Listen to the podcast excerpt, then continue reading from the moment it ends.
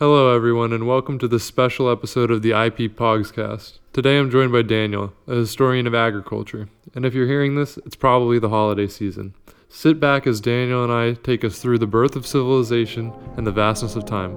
Enjoy. So you know you're a, you're a well-read historian. Um, yeah. How do you think history has kind of morphed as kind of a cultural kind of concept lately? Well, I think I think history has really been divorced from what it originally was meant to be. What was it originally and, meant to be? Well, I mean, like you can see it in just America, right? History, like we still celebrate Columbus Day. We right. celebrate Confederate statues or heroes or whatever. Um, we met, we basically form history to what our cultural perception of it is at the time right? So mm-hmm. a good a good example is in the 1960s, uh, especially in universities, Marxism was really big, and you can see it in every history writing in the 60s. You can see an inherent uh, underlying passive bias towards Marxism, and it, it's very interesting to read these historians because they all come across as trying to argue for the same point in different historical contexts right. And and that really affects uh, how history is perceived right? Like an example of like say uh, you're an incan right? And you throw gold in a river. And you're throwing that gold in that river because you believe that it is a sacrifice to the gods. To you that gold holds no intrinsic value. You use the barter system you trade things. So there's no such thing as money. So gold to you is just a useless metal that can be used as an ornamental uh, thing, and you use it to make idols to your gods and sacrifice them to appease them, right? right? Now, say if you were going into it with a cultural context that does not have any anthropology in it, you would look at that as, oh my God, this guy's throwing away money for no reason and um, right but that, that that's bringing the biases of your own culture is that what you're saying? Yeah you're using your own culture as a bias against another culture. That may not be true and that's not real history. And that is happening to a lesser extent in the modern age right?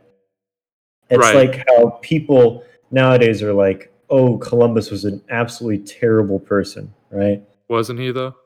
Uh, he was but people forget that a lot of the cultural uh, context and a lot of the history we get about Columbus is from his fellow conquistadors. He didn't actually write anything himself about his expeditions. So, so a you're saying so, so, but what does that mean about Columbus? It means that uh, we're getting we're getting sources from like rival conquistadors, people who were also absolutely terrible. So, so, so you're saying know, they would have talked down on Columbus? Yeah, they they basically wrote Columbus to be as evil as possible so that the stuff they were doing did not look as bad. I'm gonna have to look more into that. Uh, and uh, a lot of people are start like Columbus was probably still bad because he did come back with slaves and stuff like that. Right. But a lot of uh, Spanish people at that time, especially during the conquistador or conquest of uh, South America, were terrible, terrible people. Some of the worst uh, people in humanity, right? Mm.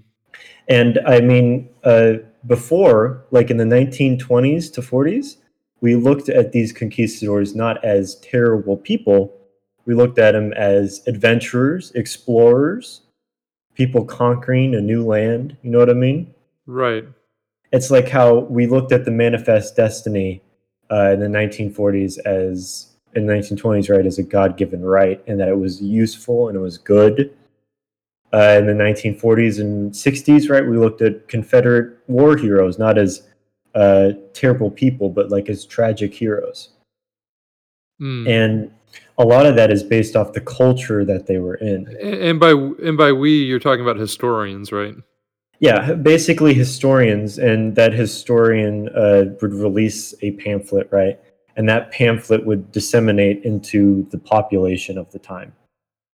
It's mm. like how people in the 60s were like, oh, Columbus was a good guy. He discovered America. Let's make Columbus Day to celebrate him discovering our wonderful country. Right. But in reality, he did not discover America first. Uh, he did not. He was not a wonderful man.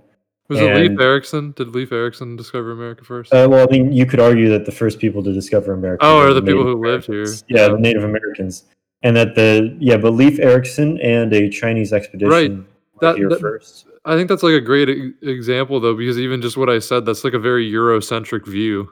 That like it Yeah. had to be a European to discover America. Yeah, it was a that America was discovered instead of just taken Yeah, over.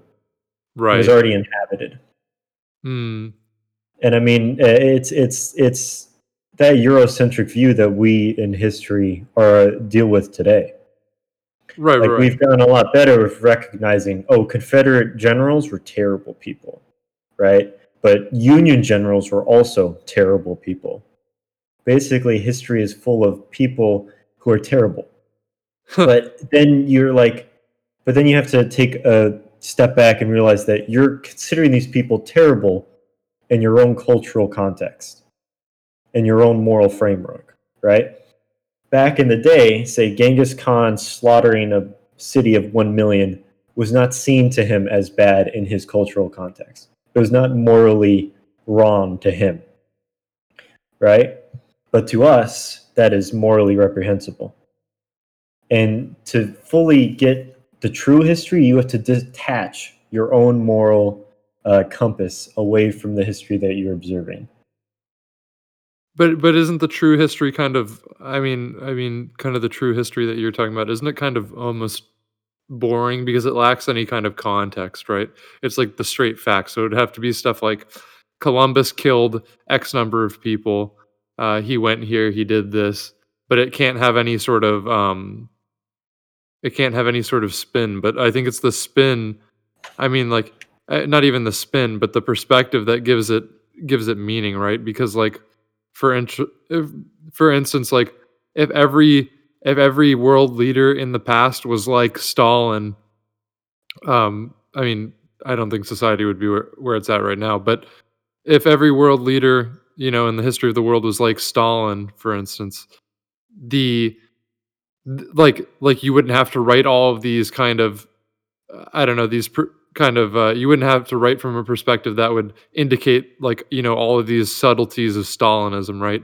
Because of course you have like the avert Stal like things that Stalin did, but you but but I think one of the things that kind of secondhand accounts do, and and maybe firsthand accounts actually do well, is that they kind of capture like the the actual perception of what's going on, which from like an like you were saying from like an, an anthropology perspective is equally as important. Yeah, that's that's the difficulty. You're right with, but it's like a it's like a really weird um, thing where once you remove your moral framework, right, and get to the true history, right, that's when you start to build the moral framework of that time, right. So, like I said, so like we know Genghis Khan destroyed this city at this time, killed this many people and uh, continued on. We know how many men were in his army. We know where he was, right? But the things that make history interesting is we're like, how did he do it? What weapons were he using? What was going through his mind while yeah, yeah. did it? What was his motive? what was the motive behind it, right? And you use true history to get to that motive. You have to basically work way your way back to the root of history and then work your way Mm. back up. It's so it's it's like it basically history is very difficult because you have to do that on your own. You have to remove your own bias. And Mm. even removing your own bias, you still have bias in that history. That's why you have to go down to the core, which is just true history, just facts, and then work your way back up using anthropology and other historical accounts. And even then, you still have to use some of yourself to build that moral framework back up. Do you think? I guess, kind of in that in that respect, do you think it's going to be easier to be kind of a historian of, um, I don't know, like 2020? Because like we have like firsthand camera accounts of pretty much everything that happens.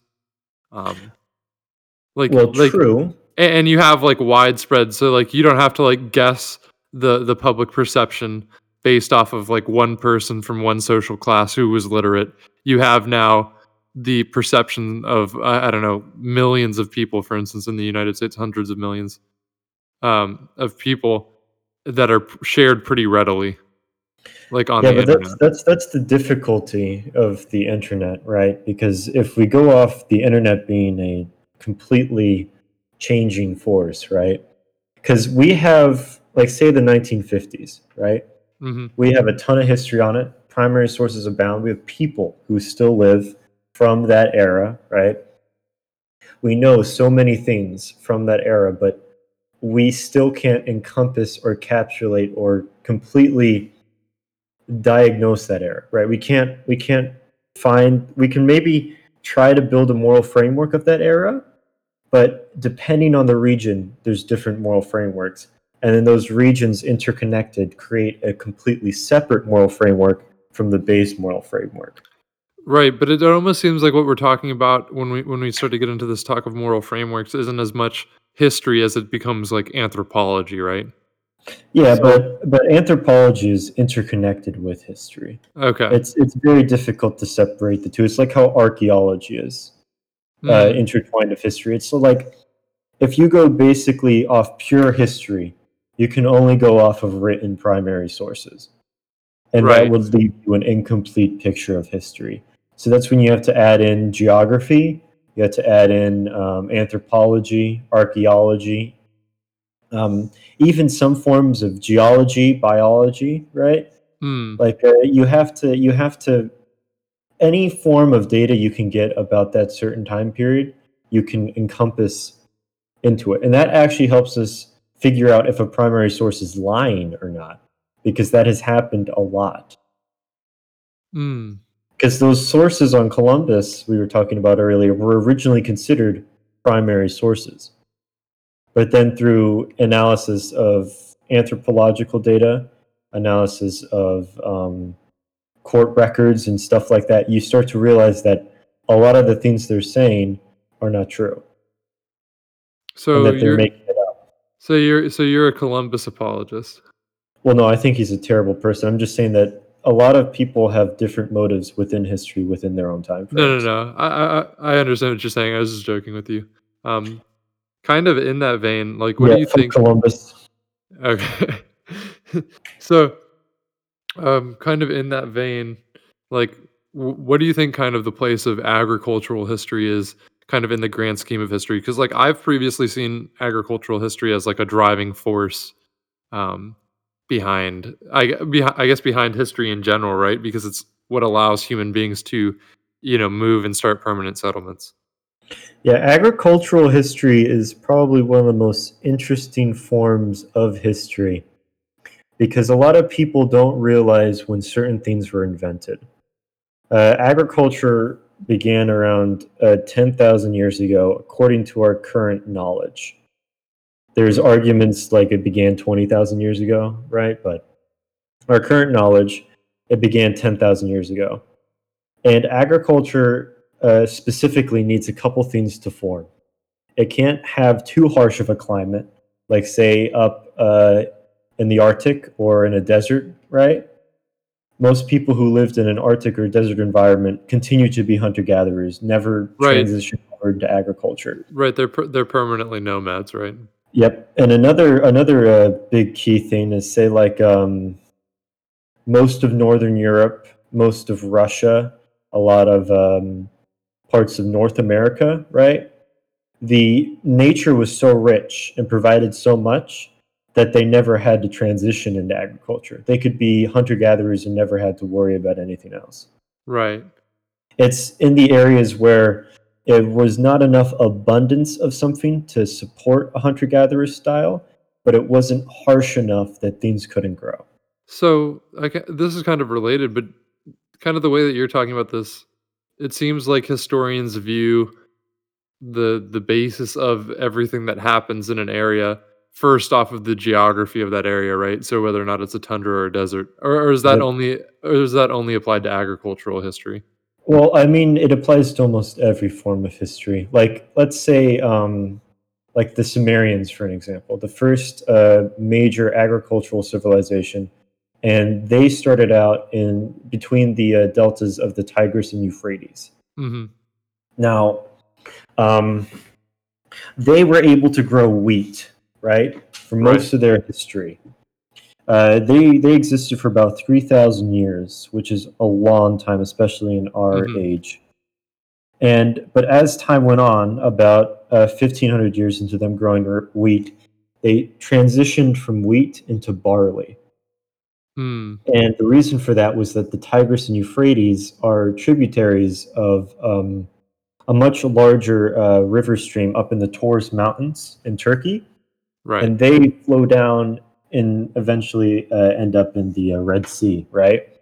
hmm But um, what happens is salt minerals specifically would get picked up in these mountains, and over a thousand, fifteen hundred years, the salinity content of the soil would go up. Hmm. And salt for wheat is terrible. But barley really loves salt and can grow pretty well in salt environments. And by the times the Sumerians collapsed completely as a civilization, they had gone from originally 90% wheat, 10% barley, into 90% barley, 10% wheat. Hmm. And that is important, especially uh, because that geography, right, leads to the basis of their food. And food plays a large uh, cultural part and actual part in how a society develops and how their history is played out. Right. So I know the when they were in a wheat-based economy, right? Uh, bread was a lot bigger. Uh, breaking of bread, you know, the breaking of bread that actually that actually originates from the Sumerians.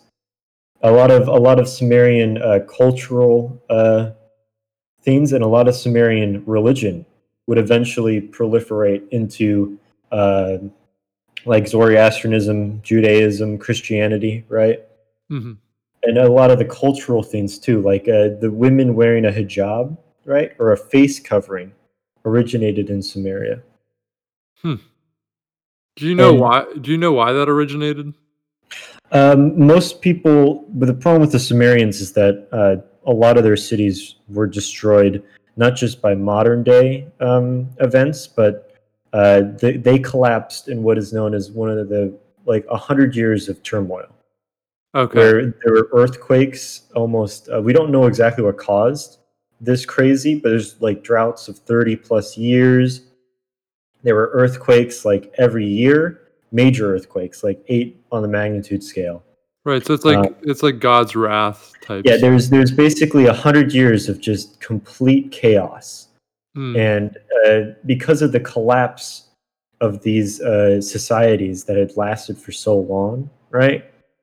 Uh, like agricultural history itself leads lends credence, like uh, like the Aztecs specifically, Hmm. like their whole uh, cultural basis. They came from uh, northern Mexico, around New Mexico, and they migrated down to what is currently Mexico City and the lake at, on Mexico City. And that lake was home to five separate city states. hmm And they had controlled all the land around the lake. But the Aztecs were used to farming in an extremely harsh environment. And they saw a really small island out in the middle of the lake. And they used their agricultural techniques to build large floating farms Hmm. uh, interspaced outwards, and they built an entire city on those floating farms. And being like having that access to that large supply of food balloons a population. right. Of And course. ballooning a population in general creates culture.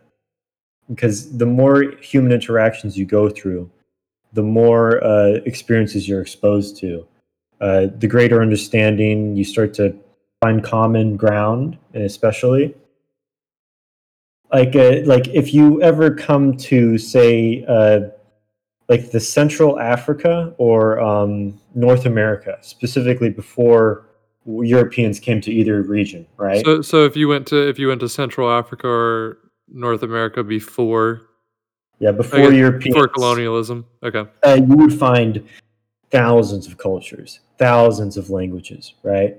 Hmm. Let's say if you went to the Yellow River or Yangtze River in China after the foundation of agriculture, you'd find one, maybe two cultural groups compared to the thousands you'd find in a hunter gatherer society. So, so are you saying culture? I, I mean, are you saying that agriculture actually s- almost slows the spread of culture? Uh, it, because, it basically because it doesn't- condenses a population. it doesn't slow the spread of culture, it expedites it and then makes a core culture. Okay. So uh, basically, hunter gatherers were never able to unify and make a city because they never had a common ground. They had different cultures, different experiences, different languages, right? But being uh, in a close proximity, having extra food, more intercommunication creates a more uniform culture. And that allows for greater uh, creations of civilizations, multiple cities connected together all sharing the same language, same culture, right? And that's and that's a major development, especially that agricultural history is the start of everything. Without agricultural history, we would never be able to create civilization. Right, but once agricultural history kind of comes around, aren't there people who try to take advantage of it? So, I mean, like for instance, Genghis Khan's a great example of a of a pillager. A- a- Is he like a defining warlord? Uh, yeah, yeah, pillagers and warlords, yeah, uh, are very um, interesting, right? They're almost like a reaction to this. So, um, it's it's like in the Sumerian culture over the Taurus Mountains, where the tributaries of uh, the Euphrates and Tigris is. There, there were these people that the Sumerians called the hill people Hmm. and they were they basically referred to them as barbarians as we would refer to them and these barbarians actually grew in size and proliferated their culture in response to the sumerian civilization So are barbarians almost like parasites? They're like yeah they're almost they're almost like a parasitic type deal and it's very interesting how these it, it, parasitic type deals develop like they'll almost exclusively develop next to a large civilization like Mhm. genghis khan developed next to the the han dynasty of china right? Right. which was probably one of the greatest civilizations in china's history or one of the best dynasties in terms of just overall size basically Okay. and that's and that's like a that's like a very interesting like, agricultural history basically pushed humanity forward at a pace that was revolutionary and every advancement in agriculture was an advancement in civilization Right, but these these warlords, I mean, like we hear about them a lot more than we hear about the agriculture. So, like, how did they shape, I guess, history compared to the agriculture? um, uh, warlords themselves are very interesting they can either come from a civilization who is based off agriculture or a civilization who is not based off agriculture. Now, a lot of the warlords that you know of um, are it's basically like a 50 50 split, which is a weird thing to say. It's not like skewed to one side. But, but are there are there significant differences between the two different types of warlords? I guess the Uh, no, not, Okay. not really. So, like, one, like, say you're a civilization and you know there's a barbarian tribe next to you, right? And that barbarian tribe is raiding your territory and being parasitic, parasitic right? Hmm. you're Caesar. You decide, I'm going to go conquer and civilize those people. Right? right. So you go there and you conquer them and you civilize them. Now, let's say on the reverse, Attila the Hun. He Mhm. sees the Roman people as civilized and he sees them as having things that he does not have. Uh, they have swords, they have um, large amounts of food, all these things that he needs to sustain his people. He goes and conquers them. They're basically conquering each other for similar reasons. And it's always that dichotomy between a roaming band and a civilized society. Only later on, after some agricultural revolutions happen, after the first agricultural revolution, you start to get wars between civilized societies. So so do you ever have like I guess what are called I, I guess what you would kind of call like a barbarian society, or is that just not possible? Oh, it's possible. It's just they don't last long. So let's say let's use Genghis Khan as an example, right? When he Yeah. reigned uh, the Mongolic hordes, he basically reigned over a nomadic horde of like marauders, basically. And when he Hmm. took over all of the land of Khwarezmia, most of Parthia, or what was left of it, um, the Russian principalities raided Poland and Hungary, right? hmm and half of China. Um, he like he- while he was in power, they were a nomadic horde. But the minute he died and his fourth son took over, um, the son started to turn them into a civilization. He like instituted bureaucracy, the postal service. He Hmm. instituted uh, collection, uh, resettlements, stuff like that usually a warlord like Attila the Hun is a great example as well, where he comes in as a Turkic invader horde, but the minute he dies, his people transition over into the civilization that they conquered. Mm. That's why a lot of Latin and Roman type ideals, especially in Italy, are maintained today. Because the Lombard hordes came in, invaded all of East, uh, Western Rome, right? Took over most of it, but their language, the Roman language, was used by them and eventually fused with their own. The Roman culture was fused with them Mm. a lot of their farming techniques and farming what they farmed originally stayed the same. Uh, it's it's very interesting that um, usually what happens is a, a nomadic a nomadic horde can have an effect on a culture, but it will not change the original civilization. While on the other way around, a civilization could completely change a nomadic culture. Right. I I guess kind of so we have these examples of warlords that you gave, but do you th- do you ever think about I guess like what happened I guess before agriculture and before writing, so kind of like prehistory? Uh, in prehistory, especially with uh, like when you study hunter gatherer groups, right? They Hmm. never they never would coalesce. It would usually be tribal wars. Okay. Um, so uh, probably prehistory, there was never any major warlords as we would know them. It would probably just be small, minor conflicts between tribes for territory. Why is prehistory important or is it important? Uh, prehistory is important for a couple things, right? Because if you can figure out how it all started, right, um, you can start to figure out how to what the through lines in history are. What are the major plot points that matter? Uh, like, Hmm. spec- like prehistory in itself is um, important because there's a lot of thing in a lot of things in prehistory we don't know about like uh, one of my favorite history theories right now, because it hasn't been proven is the younger dryas uh, I've heard uh, that. asteroid hit Is, which- is yeah, is it is it younger Dryas? I don't know. I, I've heard I've heard this term. yeah it's it's basically an asteroid hit the earth 12,000 years ago but we can't confirm that an asteroid hit the earth. It may have been a volcano explosion right? But basically in the ice core samples there's an increased level of soot like crazy amounts. Basically the sun was blacked out for uh, i don't know like a couple years maybe 50 60 years Did- right? Did, humans exist when this happened? yes humans existed when this Okay. happened. This is this is at the end of the ice age right Hmm. and that's that's why that's why most people believe that that younger dryas event actually ended the ice age prematurely like that's why that's why climate change is so like uh, interesting right because we're actually supposed to be on earth's cycle still in an ice age but it was ended prematurely by a separate ast- like uh, astrological event Or a giant volcano. yeah, or a giant volcano, exactly. But the, the problem is, like, if that's true, if say if there was ten thousand years of civilization before us, uh, t- ten thousand years, like twenty thousand years ago, there was a civilization that was massive. It was like Rome, right? We would have no evidence of it.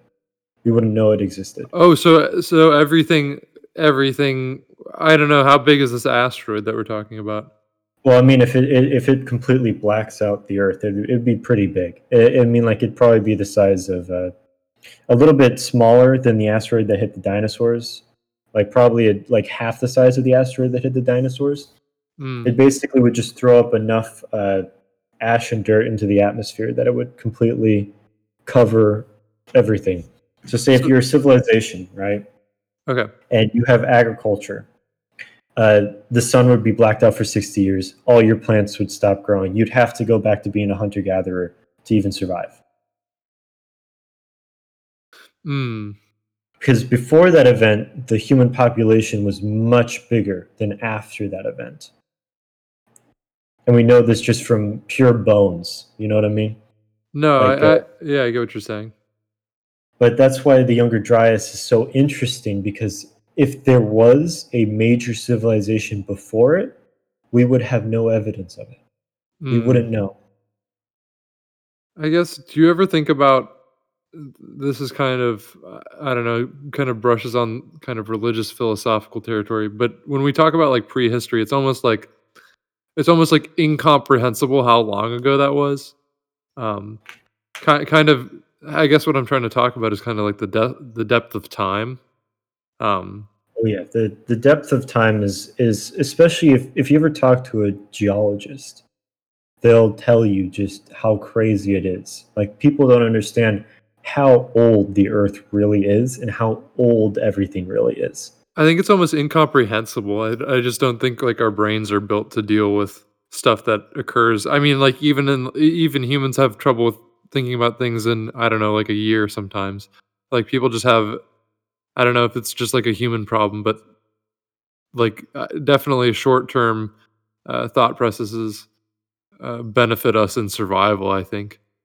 Yeah, I mean, like a, a good example to teach people just about the depth of human time, right?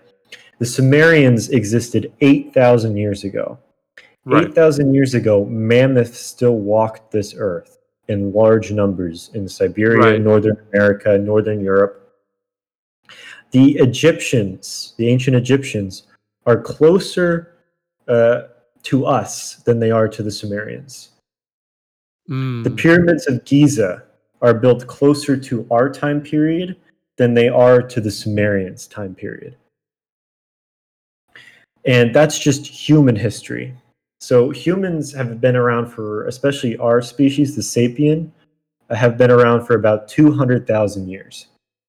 Mm. Uh, humanity, as a general, like in terms of tracing our lineage back to a common ancestor, is about 6 million years ago.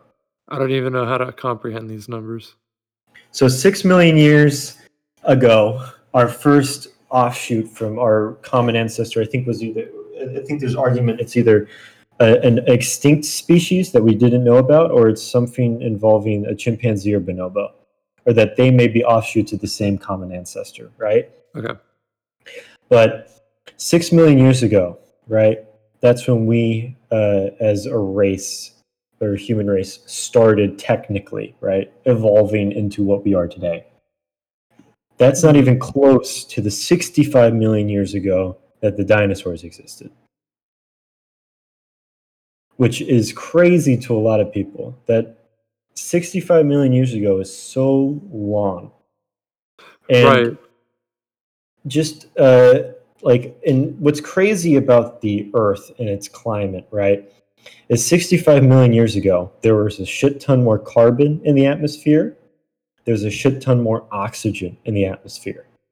Now what these two contribute to is massive plants massive plants lead to massive animals. That's why these animals are so huge right? Like how can a bronchiosaurus which is like 500 tons is that's crazy right? That's so heavy it's so big it's like 500 feet tall. Like that's a monster. But to feed that and deal with gravity right? You need some massive plants. This thing's got to eat so much. I mean Mm. elephants already eat way too much right? And like as as time goes on like as you go further and further back you get to time periods where there's so much carbon in the atmosphere, so much oxygen. Like before the dinosaurs, which I think is uh, uh, almost uh, 300 million years ago to 400 million years ago, Hmm. there were giant insects. And Right. recent research has shown that the higher amount of oxygen an insect is exposed to, the bigger it gets. Hmm. And that's where you get the like dragonflies as big as you. You know what I mean? Like massive insects, absolutely humongous. So would climate change, I guess, in, in kind of a, a heating direction, cause more? I guess would would that cause larger insects? Uh, what would what would what what the problem is right now, right, is that we are actually losing atmosphere. Like uh, as time goes on, uh, it's nothing we can do to stop it. There's nothing really we can do to stop it, right? It's just a natural course of a planet. Is that the atmosphere slowly fades away into space? There's not like a physical barrier holding it in. You know what I mean? Hmm. it's just going to proliferate out into space over time. And this has been happening for almost a billion years now, right?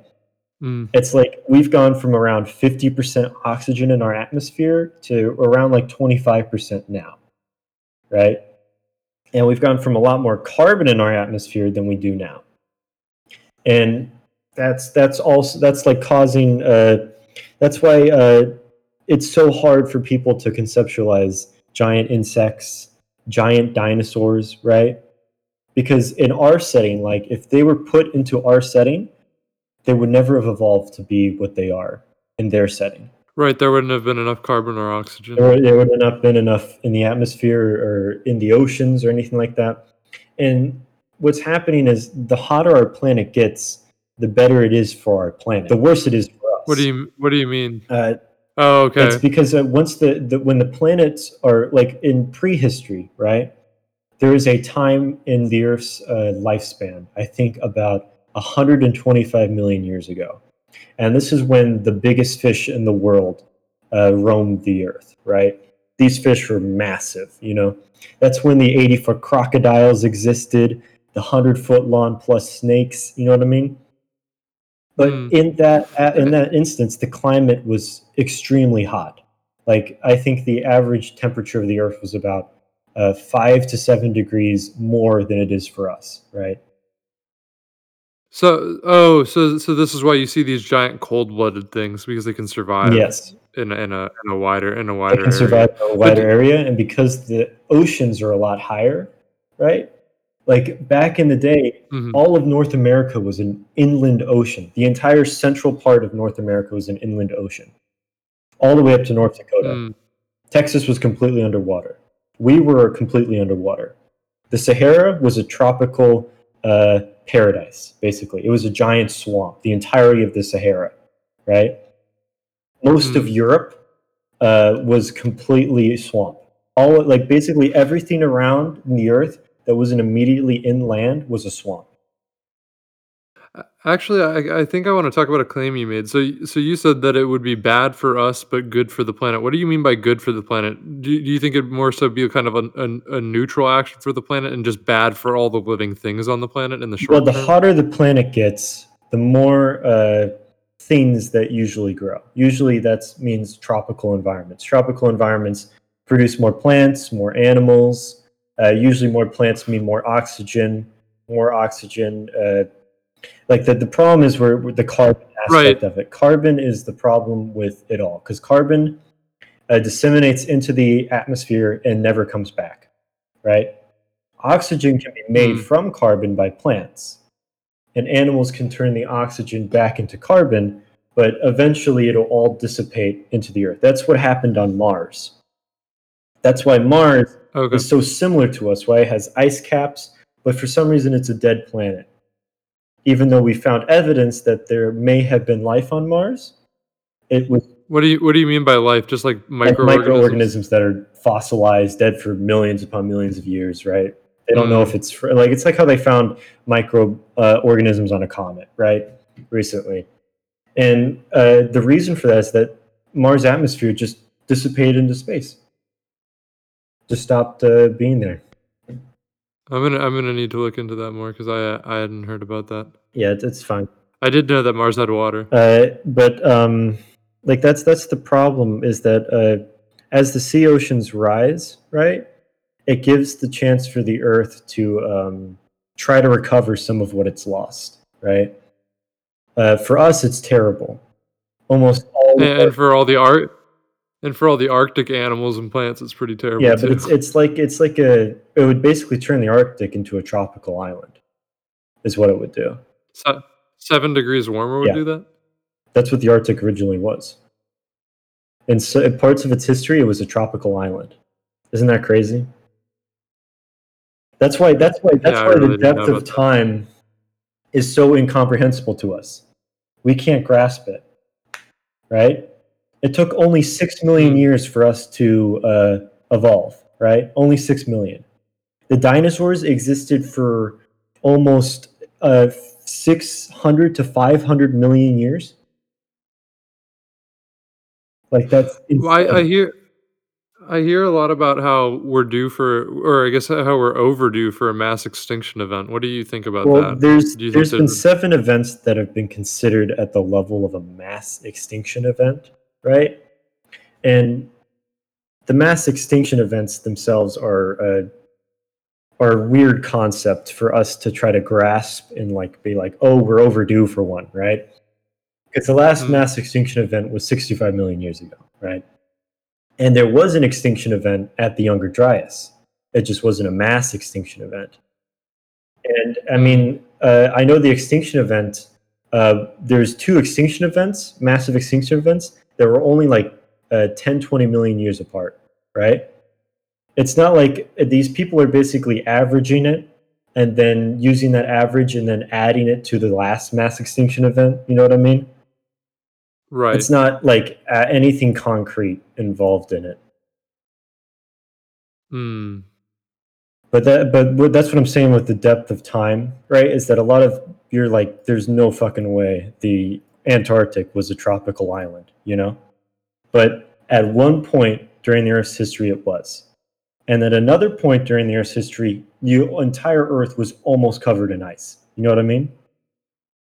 That's that's the that's why that's why the depth of time is so important for people to understand.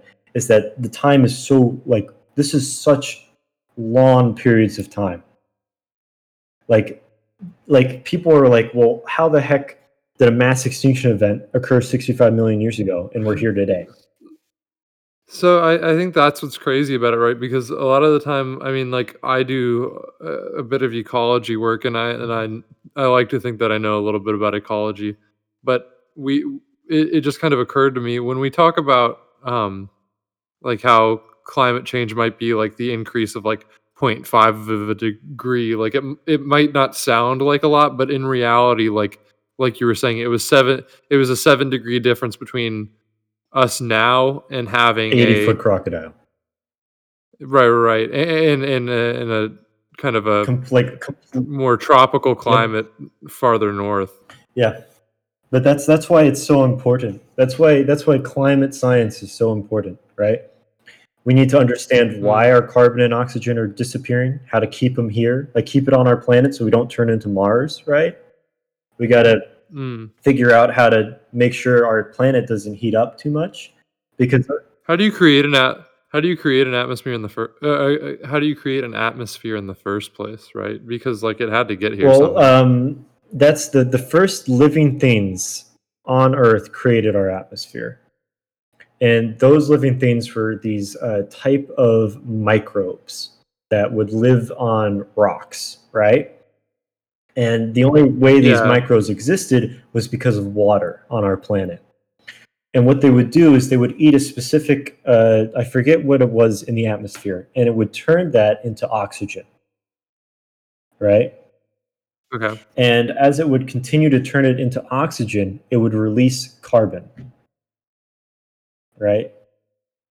Mm. It, it was like a, it was like a complicated set that took almost a couple like a billion years just to create. It's like it's like this wasn't this occurred over a billion years to create this atmosphere, right? And produce the carbon amount just enough to create plant life. You know what I mean? Right. then- so so that makes it a really big deal if we're ever trying to get it Yeah, back 'cause because it's, it's going to take it's a billion years is crazy. And then it took Yeah. It's, another it's already outside the. It's, uh, I was going to say it's already outside the even like ten times the the lifespan of the of the dinosaurs, Yep. right? And then what happened was uh, it took another billion years to go from a leap of just plant life to life like a fish or a like the, I think the first ones were um uh what's it called again uh what not sauropods the uh crustaceans were the first life they were the most uh, but that's what I'm saying like 1 billion years to create the atmosphere 1 billion years to get to the life that we know it as we like as we conceptualize it. So like animals. like to animals yeah. And that's 2 billion years. We've only been around max 6 million. And that's not even us as homo sapiens. That's just our ancestors us as homo Hmm. sapiens have only been around for 200000 years and what's crazy is in that 200000 years time we went through an entire ice age and that's only 50,000 years. So 50,000 years, uh, the climate of the Earth was completely different than we know it as now. And Mm, now you have to conceptualize that 50,000 into that 2 billion years. That's how many climate, that's why climate cycles are like, they, there's so many of them and they occur so uh, frequently and there's so many different conditions, right? Like a lot of the, after almost every mass extinction event, there was an ice age. And that's partly why the mass Mm. extinction event was so successful because it basically killed everything at the initial impact and then any stragglers were killed by the ice after that. right, and, and I mean it's probably because of the blocking out of the sun too. Yeah, you have nothing exactly. eat, right? And that, that's why that's why usually after a mass extinction event, life takes so long to get back on its feet, right? That's why the last mass extinction event was 65 million years ago, but it took the Earth about 10 million years to recover from that event. Mm, And 10 million years is really long, especially conceptualized to humanity, right? Like you probably in your mind cannot conceptualize 10 million years. yeah, it's, it's I don't even think it's possible. But that's why I'm saying that it's so crazy because at some points in the Earth's life cycle, it was a little bit closer to the sun and much, much hotter, right? At some points in Earth's life cycle, it was in a mass extinction event and almost completely covered in ice. Mm, and that's why the depth of time is so important for people to understand especially if you want to like be a proponent of evolution right you have to teach people Mm. how much time actually has occurred for evolution because people like, right. Be, people are like how the fuck does it go through all of these different um how does evolution work how can it do this randomly and i'm like it takes a long time but the amount of time it's had is more than enough right Hmm. I guess kind of to switch topics completely.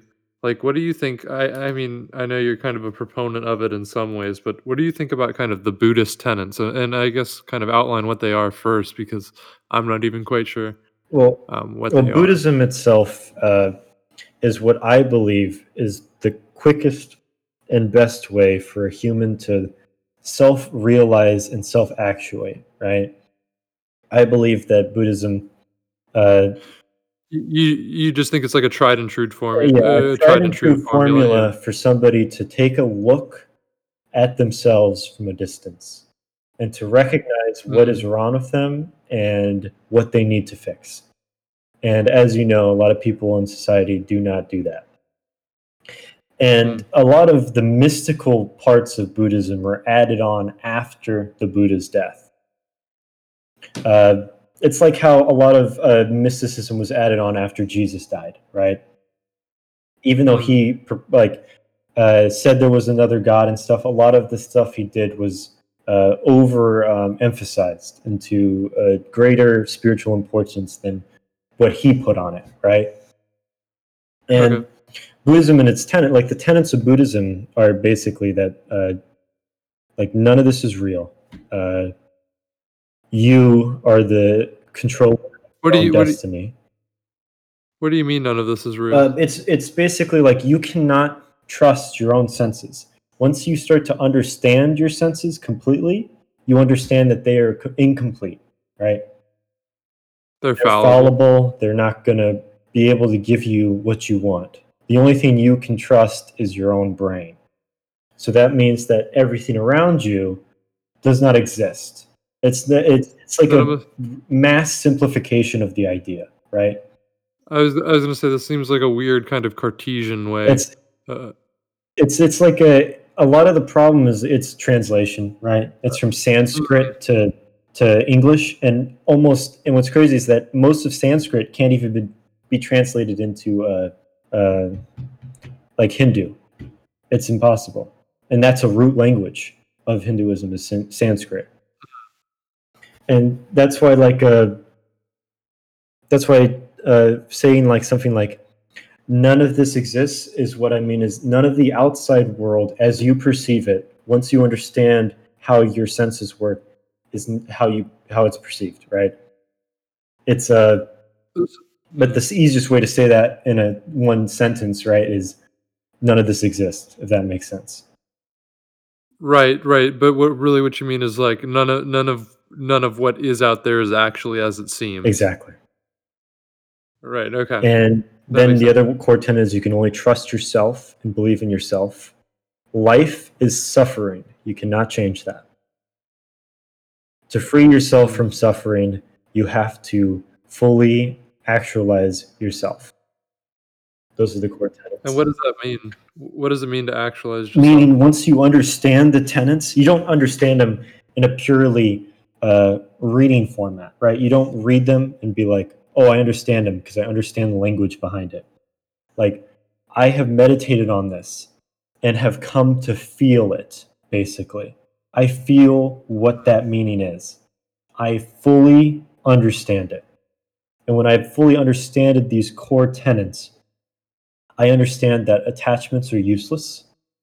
I understand that pure love is the only way to fully escape suffering. And once I have reached and achieved that potential, I have freed myself from life.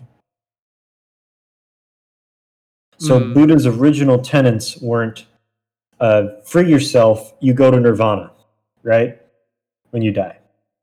What his original tenet was once you have realized and actuated and come to the point where you have freed yourself from suffering, right? You have freed yourself from life. You can still be alive and do this.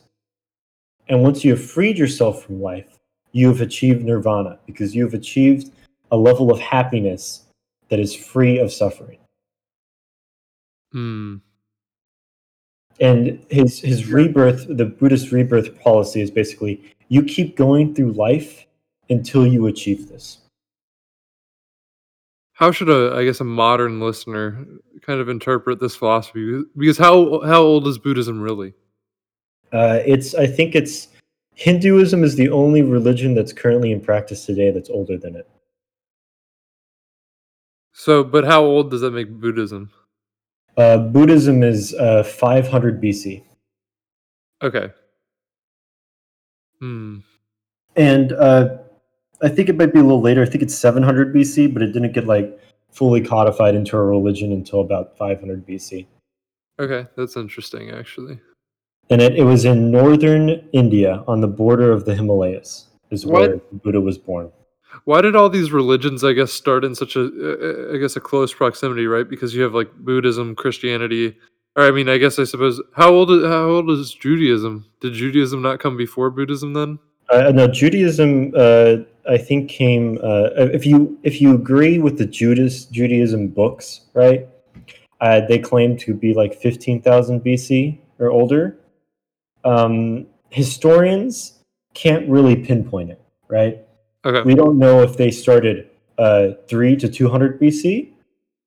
We don't know if they started and how what they claim in the books, which is back in the uh, New Age of Egypt, which is I think like 12, 3, 1300 years ago, right? Hmm. So I, I mean, like Judaism, I can't really speak on. I don't know hundred percent on uh, the history of how it came about. But I know that um, Buddhism, especially for modern listeners, is you don't need the spiritual side of it, just the benefit of meditating on who I am helps you answer and resolve questions that you have within yourself that really uh, give you a greater clarity on how you want to uh, pursue your life and how you want to um, like live your life. You know what I mean? It's Yeah, like say, say you're having a question about uh, what do I want to do, right? If you use the Buddhist tenet or philosophy of self-actualization, you meditate on that, you separate yourself, and you just think about it, Hmm. and you'll come to an answer that you'll be happy with, and you'll understand is the right answer. Thanks for listening. If you have any questions or comments, feel free to email industryplant at industryplant.co. See you in the spring.